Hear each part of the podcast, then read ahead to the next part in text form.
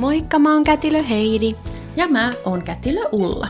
Ja tää, mitä sä just nyt tulit kuuntelee, on Kätilön kahvitunti podcast. Kätilön kahvitunnilla keskustellaan rennosti, mutta rohkeasti naisen elämänkaaren eri vaiheista. Lisääntymisterveydestä, hedelmällisyydestä, lapsettomuudesta, raskaudesta, synnytyksestä ja vanhemmuudesta. Keskustelemme myös seksistä ja seksuaalisuudesta sekä arkaluontoisista asioista ja tabuista. Lämpimästi tervetuloa mukaan kuuntelemaan.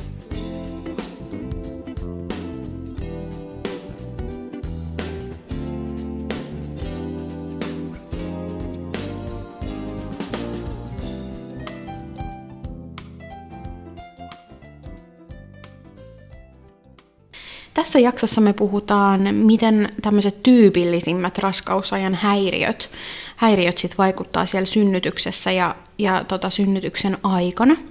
Eli tämmöisiä niinku raskausaikana ilmenneitä ongelmia tyypillisesti on raskausdiabetes, raskausmyrkytys ja hepatokestoosi.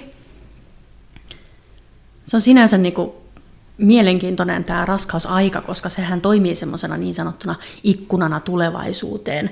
Joskus jotkut asiat, mitä siinä raskausaikana esiintyy, niin se antaa vinkkejä siitä, että mahdollisesti tulevaisuudessa voi olla jonkinnäköistä no, esimerkiksi terveysongelmaa, että jos on raskausdiabetes, niin sehän kertoo siitä, että tota, voi olla hieman kohonnut riski sairastua sitten kakkostyypin diabetekseen myöhemmässä elämässä. Sinänsä se on positiivinen asia, että hei, nyt me tiedetään, että olisiko meillä mahdollisesti syytä muuttaa elintapoja tai muuta tällaista. Aina se ei ole siitä kiinni kuitenkaan. Ja tota, käydään vähän lävitse tästä tänään tarkemmin näitä mainittuja kolmea asiaa. No niin, meillä on täällä tänään haastattelussa studiossa naistentautien ja synnytysten erikoislääkäri, perinatologi Tarja Myntti. Tervetuloa. Kiitos. Kerro Tarja ensin vähän sun urasta ja siitä, että miten sä oot päätynyt valitsemaan erikoisalaksi naistentaudit ja synnytykset. No joo, mä olin kiinnostunut jo opiskeluaikana naistentautien kurssin jälkeen naisten taudeista ja synnytyksistä. Mm-hmm. Pääsin sitten valmistumisen jälkeen ensimmäiseen naisten tautien työpaikkaan Lappeenrantaan ja viihdyinkin siellä sitten useamman vuoden. Se oli aika mukavaa pienessä keskussairaalassa harjoitella tätä työtä ja mm. tehdä työtä sekä siellä naisten tautien puolella että toisaalta hoitaa myöskin synnytyksiä. Kyllä. No mä oon saanut sitten 2008 erikoislääkärin paperit ja olin sen jälkeen ensin Porvoossa töissä ja sielläkin tein sitten sekä naisten tautipuolta että myöskin synnytyspuolta. Mutta 2011 lähtien mä oon sitten ollut pelkästään täällä niin kuin raskaana olevien ja synnyttäjien parissa töissä ja oikeastaan mä ajauduin tänne vähän vahingossa ja sattumalta, mutta hyvin pian sitten huomasinkin, että kiinnostun tästä aiheesta yhä enemmän ja, ja tosiaan olen nyt jo melkein kymmenen vuotta pelkästään tällä puolella ollut ja, ja väitellytkin sitten tästä synnytysopillisesta aiheesta ja tehnyt sitten vielä sen perinatologian lisäpätevyyden. No niin, meillä on täällä sitten oikein, oikein vankka kokemus nyt paikalla. Mahtavaa. Tota niin, tänään jutellaan vähän tämmöisistä tyypillisimmistä raskausajan häiriöistä ja, ja miten ne vaikuttaa synnytykseen. Aloitetaan vaikka ihan tuosta raskausdiabeteksestä, joka taitaa olla, olla semmoinen yleisin, yleisin häiriö ja se todetaan suunnilleen noin viidennellä ö, odottajista. Ja se raskausdiabeetikkojen määrä taitaa olla koko ajan nousussa. Kyllä, joo. Aloitetaan vaikka ihan siitä, että mikä on raskausdiabetes ja mistä se oikein johtuu.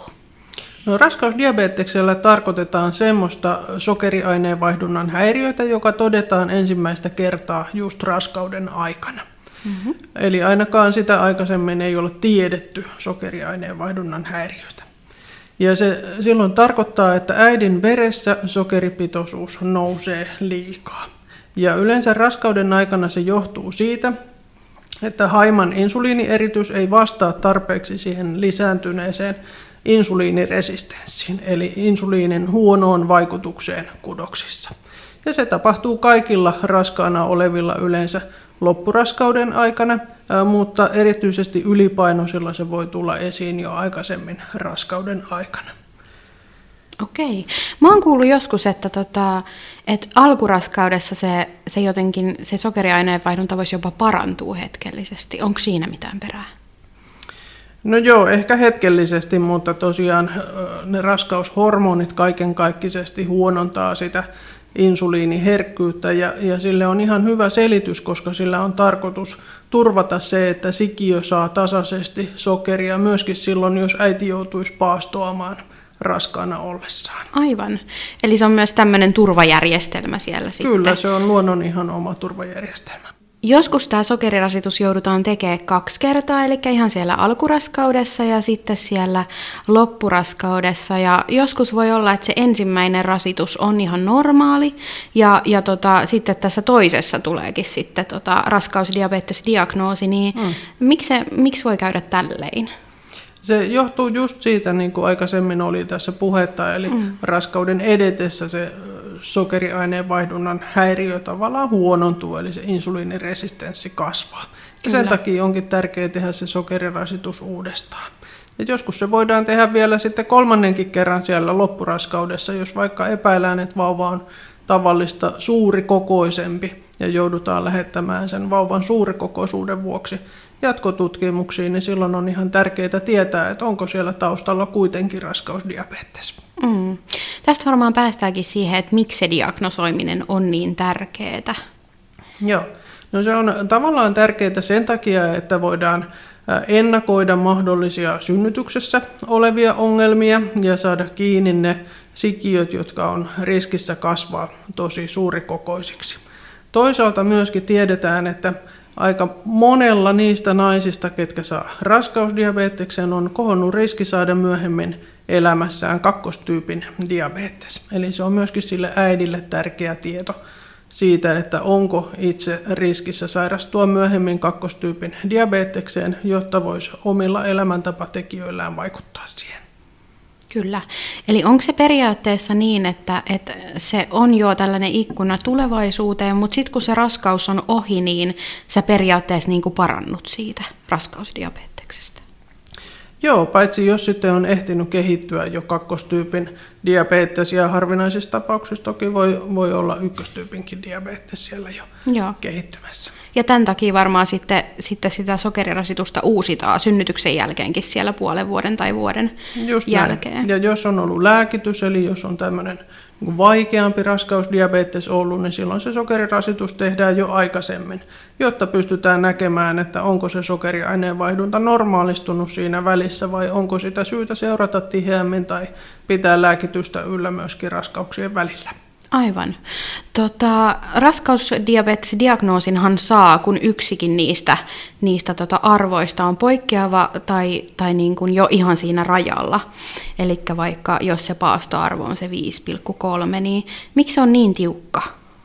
No tavallaan johonkin se raja on ollut vedettävä ja, ja siitä on sovittu yhtenäisesti, että tässä kohtaa se on se raja, jonka jälkeen diagnosoidaan raskausdiabetes.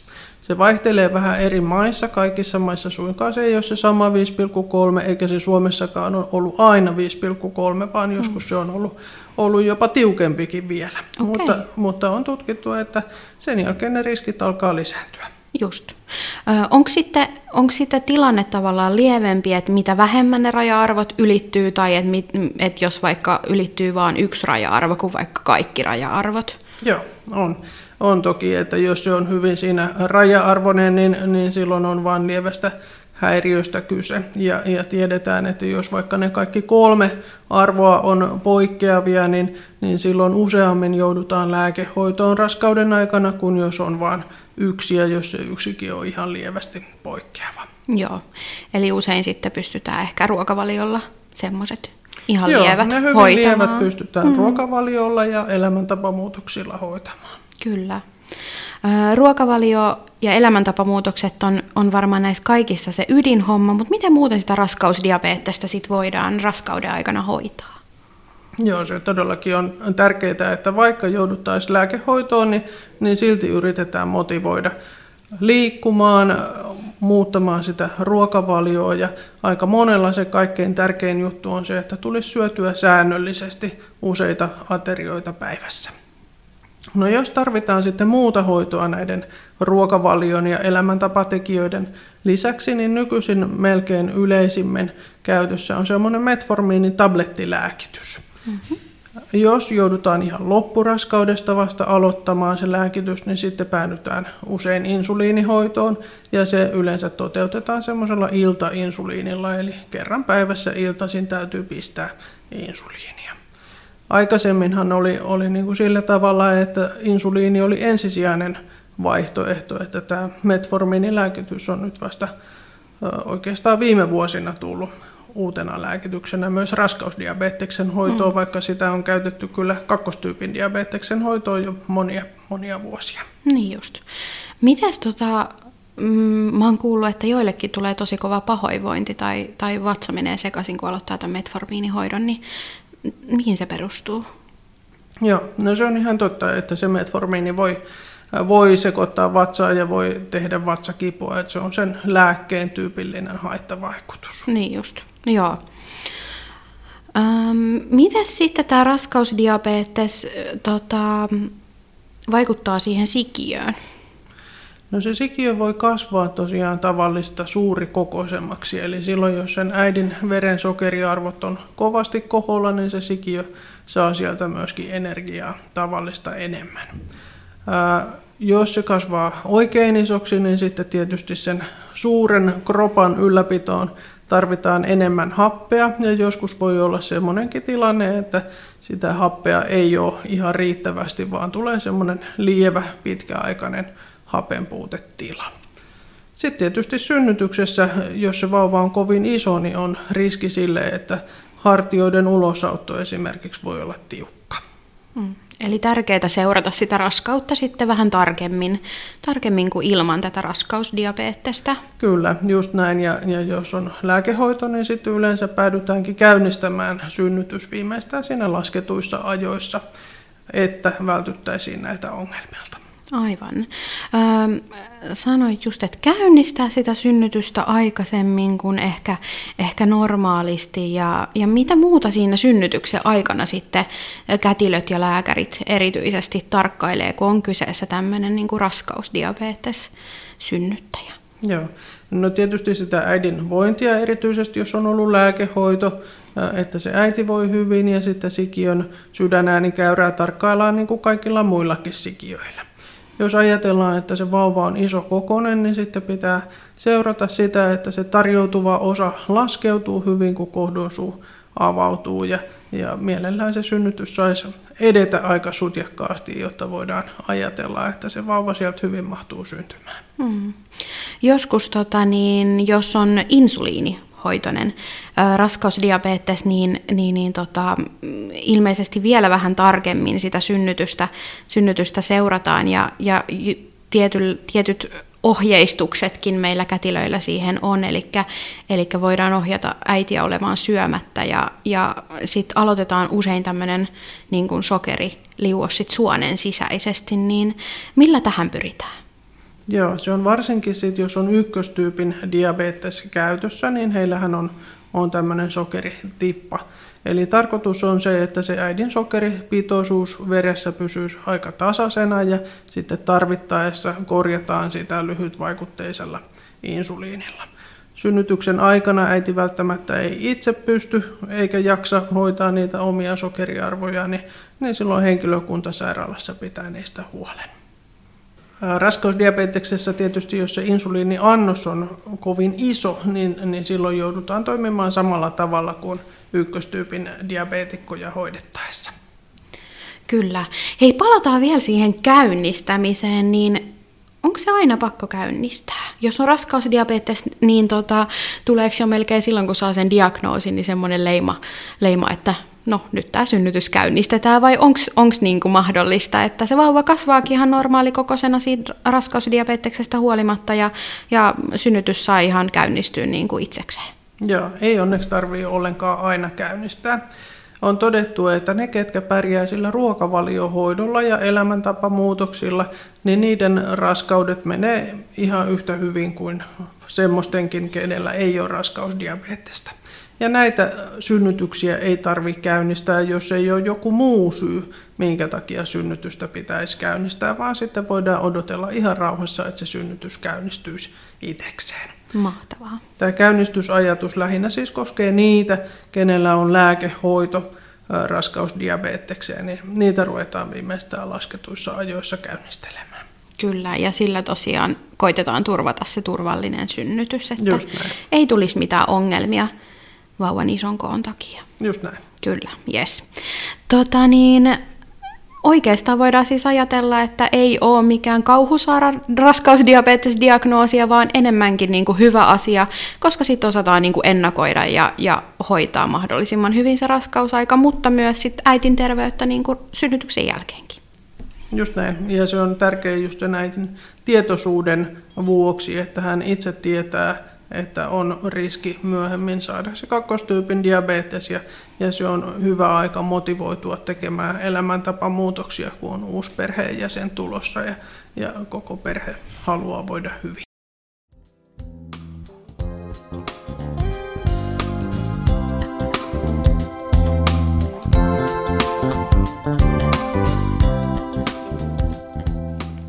Seuraavana meillä on aiheena tässä raskausmyrkytys, toisilta nimeltään preeklampsia ja toksemia. Ja tämä sana saattaa kuulostaa, kuulostaakin ihan niin kuin ei-ammattilaisen korvaan tosi pelottavalta. Noin pari-kolme prosenttia odottajista saa preeklampsian, eli tämän raskausmyrkytyksen, ja, ja joskus se todetaankin, että se puhkee tosi nopeasti, että sillä ei olekaan mitään ennakoivia oireita. Mitä tämä raskausmyrkytys oikeastaan, Tarja, tarkoittaa? Joo, no se tarkoittaa sitä, että yleensä on koholla oleva verenpaine sillä odottajalla ja sen lisäksi siihen liittyy vaihtelevasti muita muutoksia. Siinä saattaa olla esimerkiksi ylävatsakipua, joka voi johtaa maksa-arvojen nousuun, voi olla virtsassa valkuaista ja joskus virtsamäärät niukentuu, voi tulla ihan tosi paljon turvotuksia, voi tulla päänsärkyä, näköhäiriöitä, tärisevää oloa, semmoista kaiken kaikista voinnin huonoutta. Sen lisäksi voi verikokeissa verihiutaleiden määrä laskea ja voi tulla monenlaisia laboratoriomuutoksia. Ja joskus nämä muutokset voi tapahtua ihan tosi nopeasti, niin kuin sanoitkin, että välttämättä ei ole niitä ennakoivia oireita, vaan kaikki tapahtuu hirveän äkkiä. Toisilla taas se kehittyy hyvin hiljalleen ja sitä tilannetta voidaan seurata pitkänkin aikaa. Hmm. Noista oireista tuli vielä mieleen, kun monesti odottaja saattaa miettiä, että jos on niin kuin kova turvotus, mutta ei ole näitä mitään muita oireita, että voiko se olla niin kuin merkki siitä vai, vai että kuuluu kovaan raskauteen useimmiten loppuraskaudessa tämmöinen kova turvotus? Joo, no se turvotus on aika tavallista loppuraskaudessa. Ja jos on ollut sit verenpaineet ihan normaalit ja virtsanäytteet puhtaat, niin silloin se turvotus yleensä ei ole tämän raskausmyrkytyksen aiheuttama. Joo. Miten sitten, sitten joskus taas raskaus, raskaudessa tai loppuraskaudessa verenpaine kohoaa, mutta sitten taas näitä mitään muita oireita ei ole, niin mistä silloin puhutaan?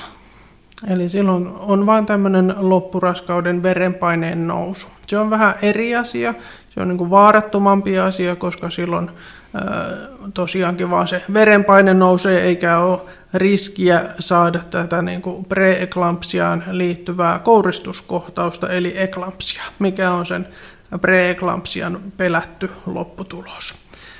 Joskus voi kyllä olla niinkin, että se verenpaineen nousu on ensimmäinen merkki siitä alkavasta preeklampsiasta, eli ihan täysin niin kuin olkia kohauttamalla ei sitäkään voi ohittaa. Onko se myös niin, että periaatteessa synnytyksen jälkeenkin voi puhkea tämä raskausmyrkytys. Joo, se on ihan totta. Eli muutama päivä synnytyksen jälkeen on vielä semmoista riskialtista aikaa. Yleensä sen jälkeen se riski merkittävästi pienentyy, koska istukka kun syntyy, niin raskausmyrkytystauti alkaa parantua. Eli myös tällöin on tärkeää niin kuin tarkkailla niitä raskausmyrkytykselle tyypillisiä oireita, sitä päänsärkyä ja ylävatsakipua. Ja... Kyllä, ja verenpaineita ja, ja tarvittaessa sitten katsoa virtsanäytteitä ja yleensä kätilöt osaakin sitten lapsivuoden osastolla mm. seurailla näitä oireita ja, ja katsoa verenpaineita kaikilta synnyttäneiltä. Kyllä. Tai sitten jos kotiutuu hyvin varhaisessa vaiheessa, niin on ihan rohkeasti yhteydessä sitten kotiuttaneeseen osastoon, jos Joo. tulee jotain, jotain ongelmia. Mitä riskejä tämä, tämä itse raskausmyrkytys sitten aiheuttaa esimerkiksi sille syntyvälle vauvalle? No lähinnä raskauden aikana, jos se raskausmyrkytys on kestänyt pitkään ja vaikuttanut istukan toimintaan, niin se vauva voi olla tavallista pienikokoisempi. Ja jos se istukan toiminta on ollut jo kovin huonoa, niin, niin silloin siellä on napanuoran verenvirtaus tavallista heikompaa ja joskus se vauva voi sitten siitä kärsiä. Tätä varmaankin sitten, jos todetaan tämmöinen raskausmyrkytys äidillä, niin tota, äitiä sitten ja raskautta seurataan tarkemmin sen raskauden aikana ihan Kyllä. siellä neuvolassa ja varmaankin sitten sairaalaankin tulee jotain käyntejä. Joo, eli yleensä sen takia onkin niitä neuvolan terveydenhoitajan käyntejä, että ylipäätään kaikilta odottajilta seulotaan sitä verenpainetta ja katsotaan virtsanäytteitä, jotta voitaisiin huomata, jos alkaa tämä raskausmyrkytys kehittyä. No niillä odottajilla, kenellä raskausmyrkytys on jo todettu, niin vähän sen mukaan, että kuinka paljon poikkeavat on ne verenpainelöydökset ja laboratoriolöydökset, niin päätetään, että täytyykö äitiä seurata ihan sairaalan osastolla, jolloin voidaan päivittäin katsoa verikokeita ja seurata sikiön sydänäänikäyrää ja tarvittaessa tehdä ultraäänitutkimuksia. Vai sitten jos näyttää, että ne ovat lievästi poikkeavat, niin riittää semmoinen tiivis seuranta, jossa käydään ehkä parin kolmen päivän välein tämmöisillä avokäynneillä ja ja äiti seuraa kotona itse verenpaineita ja, ja sitten käy niissä laboratoriotutkimuksissa. Kyllä. Ja, ja sen seuranta on varmasti myös tärkeää ihan se äidinkin hyvinvoinnin kannalta, jos ei nyt niin kuin ajatella tätä, tätä syntyvää lasta, niin mitä, mitä, mitä tämä raskausmyrkytys voi äidille aiheuttaa? Miten tämä esimerkiksi tämä korkea verenpaine, niin mitä se tekee äidin elimistössä? Mm, no siinä on tietysti pahimmillaan riski aivoverenvuotoon, jos se verenpaine pääsee tosi korkeaksi eikä sitä saada hoidettua. Sitten niin kuin oli puhettakin, niin se raskausmyrkytys voi johtaa tämmöiseen kouristuskohtaukseen, joka voi olla sitten sekä sille äidille että vauvalle kohtalokas. Eli oikein hyvä asia, että meillä on hyvä neuvolaseuranta ja, ja, ja tarkka tota, raskauden ajan seuranta myös täällä erikoissairaanhoidon puolella. Kyllä, ja toki on tärkeää, että äidit myöskin itse tunnistaa nämä oireet ja osaa hakeutua tarvittaessa Kyllä. päivystykseen, jos tulee niiden käyntien välilläkin oireiden pahentumista. Ehdottomasti, ja tietää mihin ottaa aina yhteyttä. Just näin. Miten sitten tota raskaus, raskausmyrkytys, jos on ja tulee synnyttämään, niin mitkä on semmoisia erikoispiirteitä sitten sen synnytyksen aikana, mihin, mihin tota keskitytään? Eli sitten seurataan äidin vointia, erityisesti näitä raskausmyrkytyksen oireita, ja pyritään pitämään se verenpaine kunnossa monilla raskausmyrkytyspotilailla on verenpainelääkitys, niin, niin sitten sitä katsotaan synnytyksen aikana, että onko se riittävä. Voiko tämä raskausmyrkytys esimerkiksi estää jotain kivunlievitysmenetelmiä, mitä voi synnytyksessä saada? Jos olisi semmoinen raskausmyrkytyksen tilanne, missä verihiutaleiden määrä on laskenut hyvin matalaksi, niin välttämättä ei voi saada tämmöisiä selkäpuudutuksia, eli epiduraali- tai spinaalipuudutuksia. Onneksi on aika harvinaista ja useimmiten kuitenkin niitä pystytään antamaan. Kyllä, ja on myös paljon sitten muita, muita tapoja lievittää sitä kipua. Kyllä. Monesti, monesti me ohjataan sitten synnytyssalissa, jos on tämmöinen, varsinkin jos on vähän pahempi tämmöinen raskausmyrkytys, että, että ollaan ihan niin kuin, rauhakseen siellä pedillä ja vähän ehkä valojakin laitetaan pois ja kannustetaan semmoiseen, että ei ehkä ihan hirveästi niin kuin rasiteta sitä kehoa, mm. niin, niin, niin tota, Mihin se perustuu? No se on ihan tärkeää, että just tämä valojen hämärtäminen vähentää aivoihin tulevaa ärsykemäärää. Ja samaan perustuu se sitten, että sanotaan, että mielellään ei katsota telkkaria eikä pädiä eikä olla koko ajan puhelimella, koska se ärsyttää aivoja ja, ja saattaa sitten lisätä sen eklampsian riskin määrää. Miten sitten synnytyksen jälkeen, niin se ei yleensäkään niin kuin ihan heti korjaannu se, se tila, vaan sitä seurataan sit usein myös vielä siellä lapsivuodeosastolla, eikö näin? Joo, just Joo. näin. Eli siinä menee yleensä joitakin päiviä vähintäänkin. Se tila lähtee niin kuin hitaasti korjautumaan synnytyksen jälkeen. Ja jos on aloitettu raskauden aikana verenpainelääkitys, niin usein sitä tarvii jatkaa ainakin sairaalassa oloajan ja monien täytyy jatkaa sitä vielä kotona sitten kotiutumisenkin jälkeen. Vaikuttaako sitten tämä raskausmyrkytys vauvaan jollakin tavalla sitten vielä, vielä tota synnytyksen syntymän jälkeen? Et jos vauva syntyy ihan hyvävointisena ja, ja niin kuin normaali kokosena, niin onko sitten tavallaan vauvan kannalta vaara ohi? Joo, vauva ei ole enää sitten vaarassa, vaarassa ja äidinkin vointi lähtee parantumaan. Et jos tosiaan vauva on syntynyt hyväkuntoisena ja jaksaa itse syödä ja, ja muuten voi, voi hyvin, niin, niin sitten hänen vaaransa on ohitettu siinä kohtaa. Hyvä. Sitten tietysti meitä kiinnostaa kaikkein eniten tämä kysymys, että voiko tätä raskausmyrkytystä jotenkin niin kuin ennakoida tai ehkäistä tai estää niin kuin itse äiti siellä raskausaikana? No jos on ensisynnyttäjästä kyse, kenellä ei ole mitään erityisiä riskitekijöitä, joita voitaisiin tunnistaa ennakolta, niin oikeastaan ei. Ja tämä tautihan on ensisynnyttäjillä yleisempi kuin sitten uudelleen synnyttäjillä. Mutta jos on ollut ekassa raskaudessa semmoinen vaikea raskausmyrkytys ja varhain kehittynyt raskausmyrkytys, niin usein ohjeistetaan neuvolasta aloittamaan sitten seuraavan raskauden alkuvaiheessa semmoinen miniaspiriinihoito, jolla pyritään ehkäisemään raskausmyrkytystä sitten seuraavassa raskaudessa. Ja onko sitten ihan se jotenkin seuranta niin kuin tarkempaa siinä seuraavassa raskaudessa, että jos on ollut tämmöinen vakava raskausmyrkytys, niin aletaanko sitä raskautta jotenkin heti sitten seuraavaa raskautta tarkemmin seuraamaan vai? Neuvolassa ei oikeastaan seurata sen tarkemmin, mutta olisi tosi hyvä, jos sillä äidillä olisi vaikka oma verenpainemittari kotona, mm. jotta voi sitten itse huomata, jos verenpaineet lähtee nousuun. Toisinaan voi myös neuvolasta pyytää kotiin semmoisia virtsan stiksausliuskoja, joilla voi sitten itse havaita, jos virtsaan lähtee tulemaan valkuaista. Tämä raskausmyrkytys ei kuitenkaan yleensä kehity ihan alkuraskaudessa, joten siinäkään mielessä ei ole tarpeellista siitä raskauden aivan varhaisesta vaiheesta lähtien seurata tarkemmin.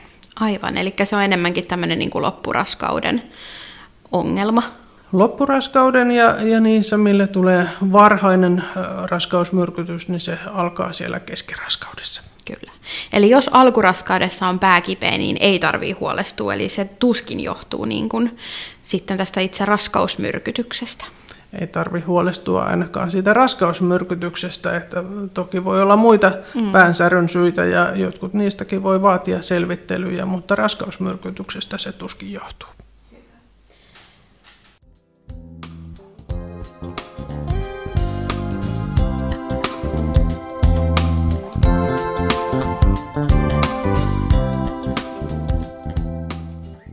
Sitten mennään vielä viimeiseksi tähän tota, hepatogestoosiin. Mm-hmm. Raskaushepatoosi, raskauskolestaasi, monta autoa sanaa, yksi asia, mitä näillä tarkoitetaan? No se tarkoittaa raskauden aikana ilmenevää maksan aineenvaihdunnan häiriötä ja yleensä se ilmenee sillä tavalla, että äidille tulee kutinoita. Niiden tyyppipaikka on jalkapohjissa ja kämmenissä ja vatsan iholla. Ja samalla sitten verikokeissa voidaan huomata sappihappotasojen nousu ja usein myöskin maksa-arvoalat nousu. Onko tämä vaarallista? No se ei ole sille äidille vaarallista, mutta se voi olla vaarallista harvinaisissa tapauksissa sille sikiölle. Yleensä loppuraskauden aikana, jos ne sappihappopitoisuudet on noussut tosi korkeiksi, niin tiedetään, että siihen voi liittyä tämmöinen sikiön äkkikuoleman riski. Eli hyvä, että sitäkin, sitäkin sitten seulotaan siellä raskausaikana. Kutina sanoit, että on oikeastaan semmoinen niin kuin tyypillinen oire. Kyllä. Onko tässä jotain muita oireita, mistä voisi päätellä? No oikeastaan ei, ei. että siihen ei liity mitään vaikka verenpaineen nousua tai Kyllä. mitään tämmöistä, että se kutina on, on se ja ne on erityisesti ne niin kuin kämmenet ja jalkapohjat ja se vatsan iho. Kyllä. Monestihan sitten raskausaikana, kun on kaikenlaisia laisia tota, kutinoita, kun iho kuivuu ja muuta, niin, mm. niin, niin se voi sitten, mikä voisi olla ehkä semmoinen tyypillinen, mistä sen kutinan erottaisi? No just nämä tyyppipaikat on, mm. ja sitten tietysti jos on itsellä ollut vaikka atooppinen iho, joka kutisee, niin, niin se, että tulee jotain erilaista kutinaa mm. kuin aikaisemmin. Pystyykö tätä kutinaa jotenkin sit hoitamaan?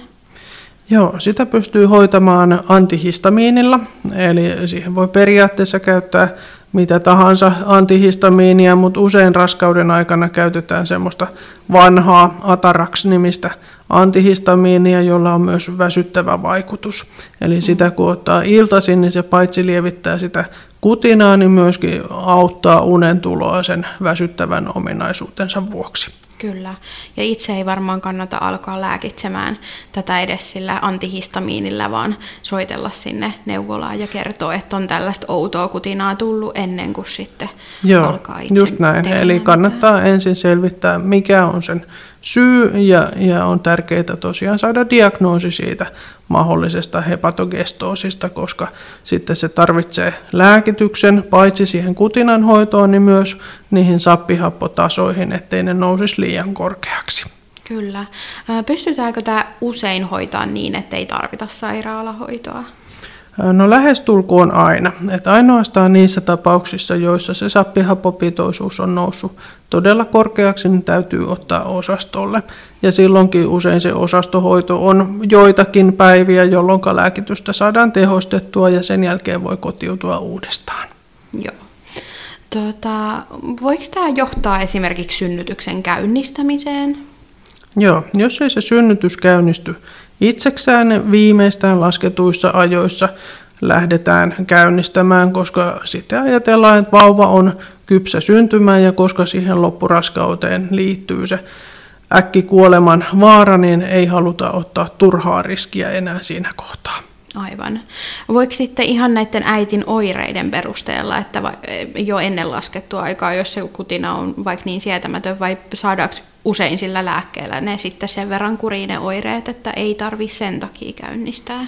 No useimmiten oireet saadaan kuriin, mutta toki sitten tilanteen mukaan ja yksittäistapauksissa, jos näyttää siltä, että se oireilu ei mitenkään rauhoitu, niin, niin tarvittaessa voidaan harkita käynnistämistä jo aikaisemminkin. Miten sitten tämä, tämä tota niin, raskaushepatoosi vaikuttaa siihen itse synnytykseen? Eli onko siinä synnytyksen aikana jotain tiettyjä juttuja sitten, että, että mitä seurataan tarkemmin?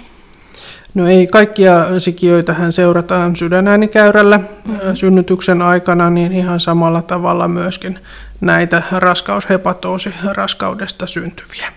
Ja koska äidillä ei sinänsä ole mitään vaaraa eikä verenpaine nousua eikä muuta semmoista, niin äidinvointia ei sen erityisemmin tarvitse seurata. Kyllä. Eli oikeastaan niin oikeastaan syn, synnyttämään voi tulla ihan hyvi, hyvillä mielin senkin suhteen, että ei, ei niin kuin mitään erityis joudut makaamaan sängyssä koko synnytyksen ajan Joo, ei. tai muuta sellaista, että ei tarvitse sen suhteen varautua, vaan voi tehdä ihan omanlaiset synnytystoiveet ja muut. Kyllä, voi toivoa mm. ihan sitä, mitä synnytyksestä muutenkin haluaisi toivoa, ja synnytys voi mennä ihan yhtä hyvin kuin kaikilla muillakin synnyttäjillä. Kyllä, eikä varmaan ole tälläkään sit mitään vaikutusta niihin kivunlievitysmenetelmiin, ei, mitä on käytössä. Ei, että niihin ihan, ei ole vaikutusta. Ihan kaikilla tavoilla sitten. Kaikki on käytössä. Hyvä, koko setti. Yes, mahtavaa. Kiitos Tarja. Kiitos. Ihanaa, kun pääsit tulemaan ja oikein paljon kiitoksia haastattelusta. Hyvä, kiitos.